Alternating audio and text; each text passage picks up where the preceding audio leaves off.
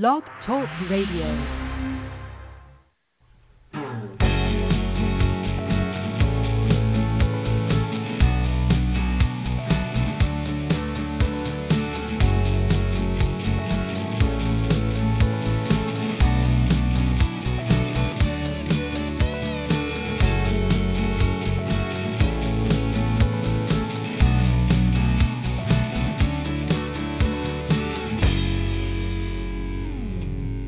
Good evening and welcome to Mets 360 here on Blog Talk Radio. I'm your host Brian Joura, and I'll be joined tonight uh, by the Rotoman, Peter Kreutzer. Peter, uh, thanks so much for joining us tonight.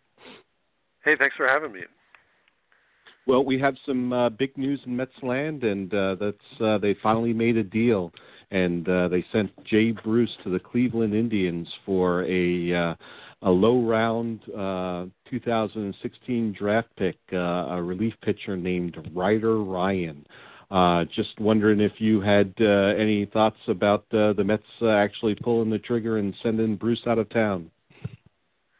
Well, I, I thought it was inevitable it was going to happen. Um, I'm not sure about the payback, but it, this seems more like taking money off, just saving a little bit of money on the downside of a season that is mostly all downside. So, um, not surprising that he's gone. He was he, he was the guy I thought was going to go at some point, and um, and uh, the return at, at this point, it's either you get a player back or you or you save some money. And in this case, they seem to save some money. And who knows, young you know young pitchers can become different things. Usually not though. Uh, just looking at uh, Ryan's baseball reference page, and uh, looks like he was drafted by the Indians in 2014, but chose to go to college instead. And then the Indians again drafted him in 2016, uh, 30th round. Uh, he's been in 33 games, 41.1 innings pitched, and has 49 strikeouts. So he at least has one thing going for him. He can uh, he can fill up the strikeout column. So I guess uh, the best thing that we can say about him is he's uh, another uh, bullpen depth arm for the system, and you acquire 20 of those guys, and maybe one of them works out. Yeah, that's kind of interesting that a guy like that, who the Indians obviously have some kind of thoughts about, that they'd be sending him to a team that you know didn't take him in the 29th round. It's uh, those are those are sorts the sort of guys you would think they would hold on to, and they would get rid of. I you know somebody that the Mets coveted more. But anyway, I don't know enough about him to have any judgment about that. It's uh, salary clearing is is the key part of the story here, and um, and Cleveland can use Jay Bruce, so that's a that's a happy thing for them.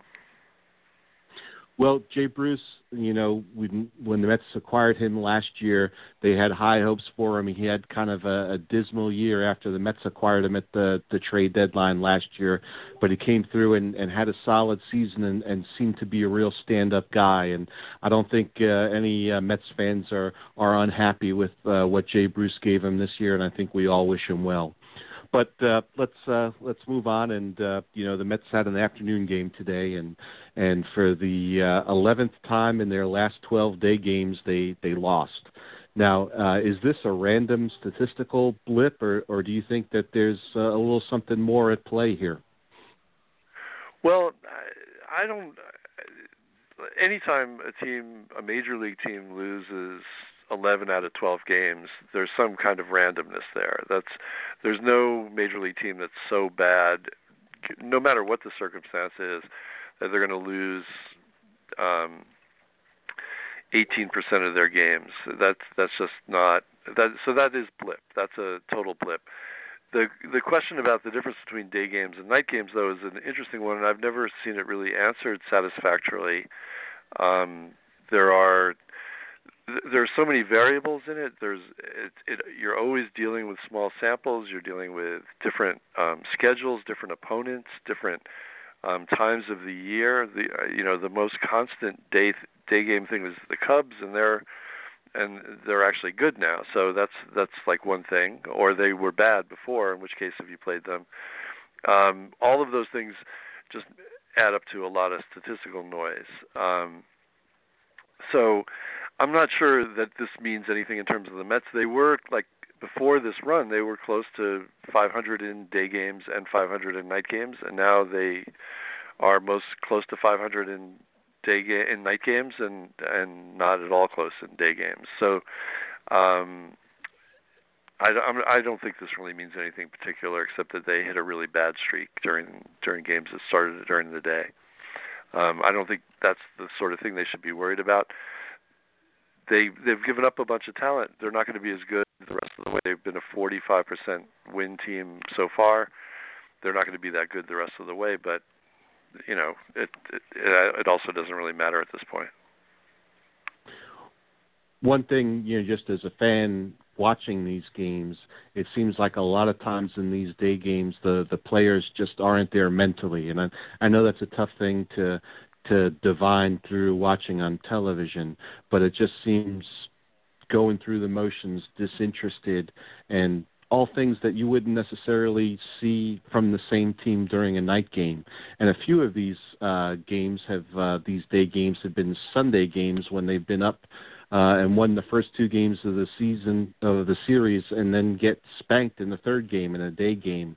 And I mean, I, my first inclination is that yes, it's nothing but a random statistical thing, but then watching it over and over again and seeing seeing dispirited play uh, just makes me wonder if, if maybe possibly they just you know they they didn't get to bed early enough or or some silly such thing as that.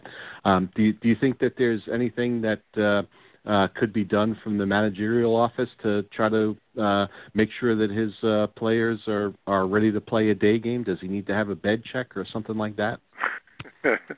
I I, yeah, I don't know if teams have, do any teams have bed checks anymore. That was a you know a staple of of uh, management in the in the 60s and into the 70s. But um, I think you know once guys start making 20 million dollars a year, it's kind of hard to, uh, to say, hey, you've got to go to bed on time. Um, the I, travel, you know, when you talk to players about the hardest thing about the game, the the travel the day night um conversion like you play a game till one o'clock in the morning and then you have to play a day game the next day because you have a travel you have to travel after that game um those those conversions are are definitely wearing on players and taxing and when you're a player on a you know team that is not going well and has really is just I, I won't I mean I'm not going to say playing out the string but they're not playing with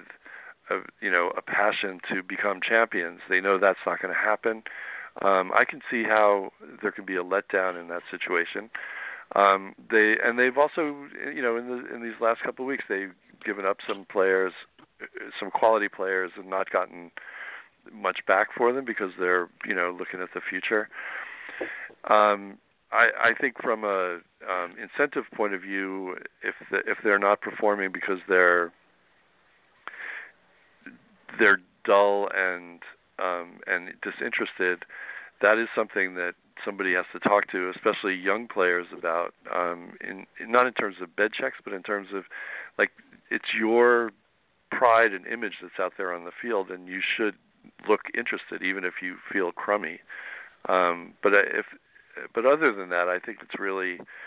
Um, I, I guess I think bad teams that aren't going well that are going to lose are are you know more inclined to not be fired up by the passion for winning, and and that that could be a, a, a that could be something that contributes here. My favorite line about bed checks was uh, back in 1983 in the college uh, basketball championship. North Carolina State's uh, coach Jim Valvano was asked if he had a bed check, and he said, "I did, and all the beds were there." So um, but uh, anyway, let's get back to baseball instead of college basketball. Let's talk about Mets rookie Chris Flexen. They they rather unexpectedly called him up in his first two starts. He got knocked out after just three innings, and you know it's always poor pitching. But in addition to that, it seemed like he was getting squeezed by the umpires. According to graphs at TexasLeaguers.com, Flexen threw 29 pitches in the strike zone that were called either a ball or a strike by the umps that were in the strike zone, according to Texas uh, leaguers, and 10 of those 29 were called balls. how unusual does that feel to you? And where do you stand on the possibility of instituting robot umps to computerize the strike zone? So, the thing I know is that the umps get it wrong on balls that are not swung at, on pitches that are not swung at. The umps get it wrong about 15% of the time. So, in Flexen's case, sorry, in Flexen's case, they seem to have gotten it wrong about 30% of the time. So that's twice as often as usual, which is not good, and especially not good because you're um, you you getting a, anytime this the count changes, you add a ball, your leverage as a pitcher diminishes hugely. Um, but there are some there are mitigating reasons why the umps might get it wrong. Um, sometimes they just miss, which happens, but a lot of the time it's like the they make the socially correct call. Like if you go three and O, you get the easy strike, or if you get O and two, you get the easy ball. And um, and so I I don't I didn't look at it closely enough to know if that affected. In Flexen's case, it's not it's only nine pitches, so it's not. Um, if that came up a couple times, that could quickly change the situation. Um, the other is that the other issue is that um, umps learn how pitchers pitch, and they end up making calls based on what they expect from a pitcher. So a young pitcher who comes up and does something um, has an unusual motion or a different approach, or um, is just a little bit uh, seem doesn't seem quite collected. They might not get the benefit of the down on calls. I was looking at the um, heat chart on the on those pitches. They're all the ones that were called wrong or you know near the edge. They're so it's those are judgment calls. I, I'm I'm making air quotes in my in my office here, um, and and uh, they c- could go either way. If a bunch of them go wrong the same way, that's what seems to have happened here. Um, that can have a big effect on Flexen's performance. He seems like a really talented guy, and um, you know, not a flamethrower, but he seems like a, a solid, solid pitcher. But he's very inexperienced. He's only um, got a few innings in, in Double A at this point um, with success, but he's stepping up in, in grade here a lot. Um, I, you know, it's it's it's really hard to unpack how much that has had the impact on him and how much it's just he's got to adjust in other a million other ways to be successful in the major leagues. What I will say, because you asked, robo umps having the strike zone called uniformly is got to be the goal of uh, Major League Baseball. It's got to be having the strike zone called correctly and accurately all the time. The problem is that as easy as that looks when you you know when you watch the Cyclops on a make tennis calls, in a baseball game the timing of everything is much more um, difficult. The umpire has to decide right away. There's no you know there's no five seconds for the replay for the graphic to draw where the ball has gone and that is a confounding factor and i think for the time being we're going to be stuck with umps who seem to be doing better jobs because they get the feedback from PITCHf/x um, and they're doing a better job but they still make mistakes well, I had I was unaware of the 15%, so thanks for bringing that knowledge to me. Uh, so it, it does seem like it was not just uh, a bad call or two. It seemed like he was maybe getting the the raw end of the deal for whatever reason it may have been. But interestingly, in his third start, which happened just the other day, he went I think it was five and two thirds innings, and looked at the chart, and I think it was 19 uh, called in in the zone, and I think they got 17 of them were strikes. So he had a much better percentage and was able to go further in the game, and and still the, he had those pitches that that you mentioned that were on the edges. But for the most part, it seemed like the the umpires' call were agreeing with uh, whatever algorithm that Texas leaguers use. So um, getting more strikes is certainly going to help every pitcher. And and sure the, the second part of the the second part of the equation, I, I agree with you completely. I think that as soon as we have the ability to to uh, institute a better system computer system than than what we have the, with the live umps that we need to do it immediately, if not sooner. But understanding that it, it's a huge technological challenge. We have, you know, the interesting thing about that is that we have this great disconnect. We we all knew the umpires got stuff wrong.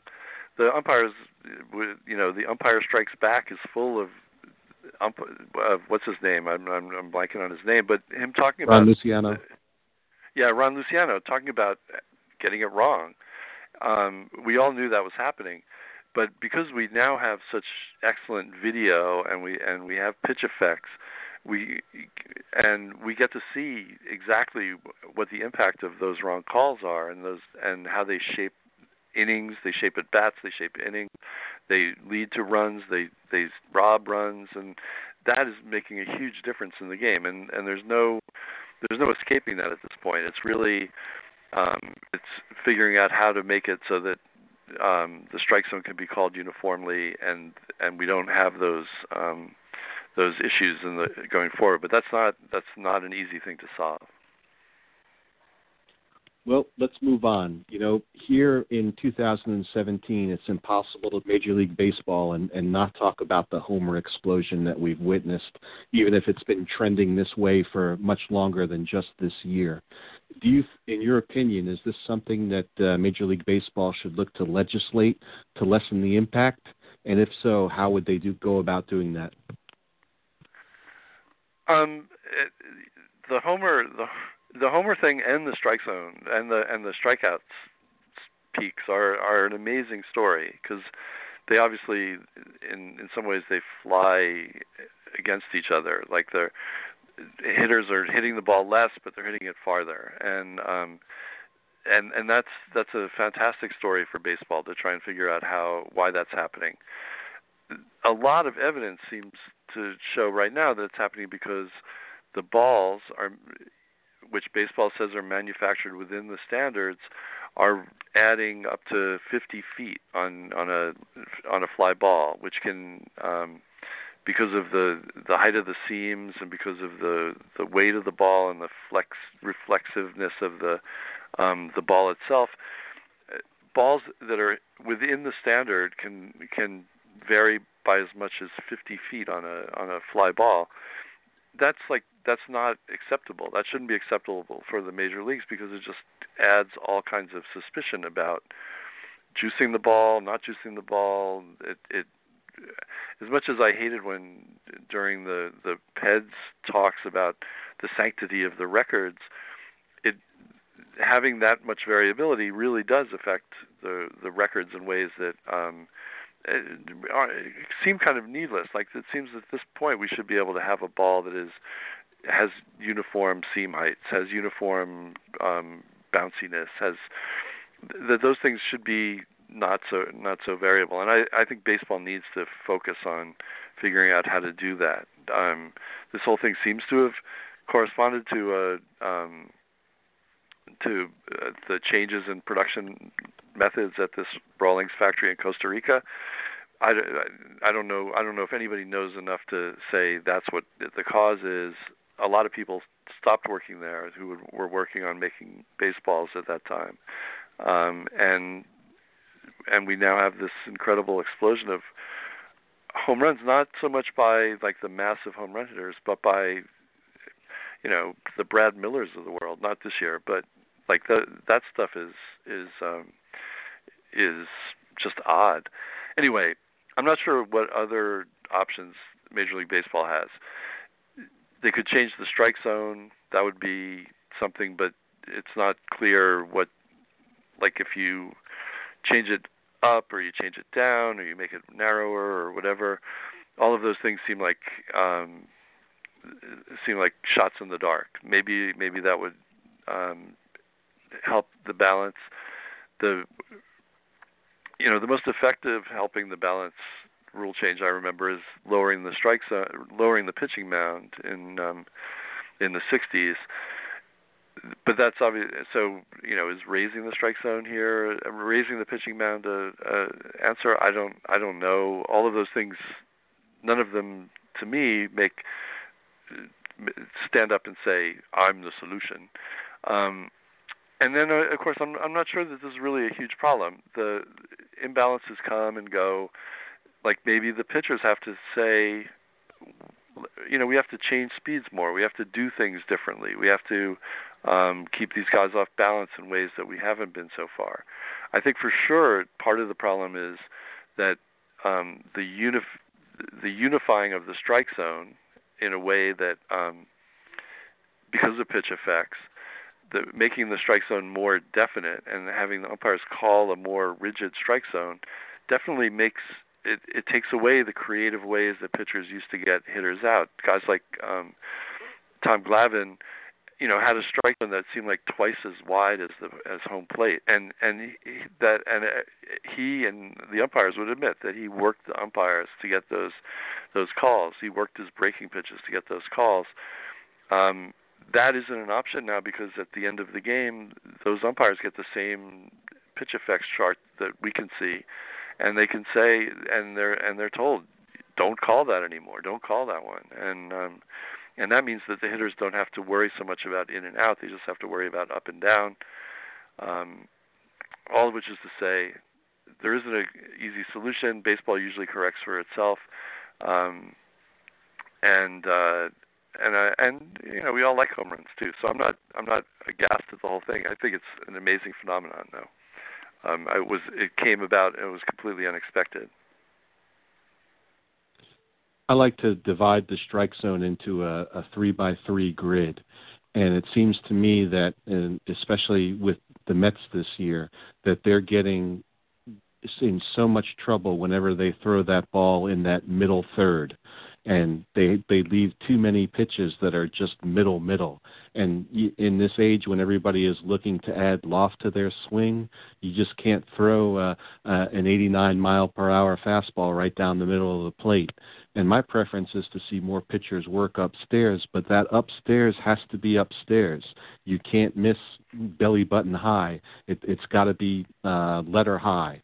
And I think that if, if pitchers will throw that letter high pitch on a regular basis, that they'll go a long ways in counteracting this uh, home run barrage that we've seen so far this year. Yeah, the problem is just if you if you get up in there and you miss, it's uh if you don't have that you know that that so-called I'm making the air quotes again rising heater, um you and you and you miss by a little bit, then all of a sudden it's a batting practice um pitch and and you're uh you're exposed. But um, but I, I agree. You have to, these guys have to use the up and down in the strike zone rather than the left and the right because um, there there's a fantastic um, quote I read today from Joey Votto talking about how um, you know he used to have to protect away um, because pitchers would get those the pitch off the edge of the plate and he would he would hit those the other way and and accept a single or something, you know, a, a little line drive or a blooper or something going that way. Um, and that now those pitches aren't called for strikes anymore, so he can just look inside on the lower lower inside part of the plate, and when the pitch is in there, it's just like he's grooved, and those he's got 30 home runs already, and um, you know, all of a sudden isn't the the sort of punch and Judy walk guy that he was for a few years there. Um, that, when he describes that change, it's it's hard not to uh, believe him because he's living it we need more players who bring the same approach to the game that Joey Votto does. He has such an intellectual approach to the game, and he's willing to take on all kinds of information from all different areas, and, and I think it shows in, in what a fantastic player that he is. But I want to talk just a little bit more about this. How do we com- combat the home runs? I, like you said, you don't think it's necessarily a problem. I, I enjoy the home runs too but uh, I, I do think that when your pitching staff is giving up four and five and six home runs a game, that that is somewhat of an issue. And specifically with the Mets, unfortunately, we've seen that quite a bit this year.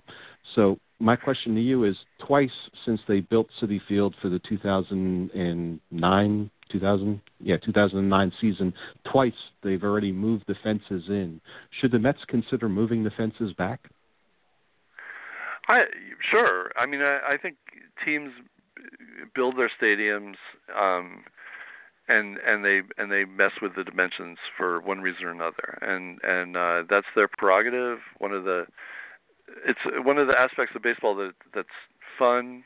It's um, challenging. Every park is different. The teams are shaped to take advantage of their home fields, and the home fields are shaped to take advantage of the teams, and that that's a good thing. That like that keeps us constantly talking about the makeup of the team and the makeup of the of the ballpark, and um, if if uh, if the Mets think it can help them, help their team, help their pitching, you know, they're they're what would appear to be an an excellent pitching staff if if healthy. Um, if they if that they think that could help them, I think that's um, within it's certainly within their rights to do it, and uh, and it's an it's an option for them. I'm not sure, you know, ultimately I'm not sure since you play in um, many other ballparks every year, which have different dimensions. I'm not sure how much real advantage you get over um, having tailoring your team totally to your home park, but um, but it's something that definitely has to be considered and, and dealt with. I mean, I mean, consider, dealt with, considered, and and it has to be um, acted on. Really.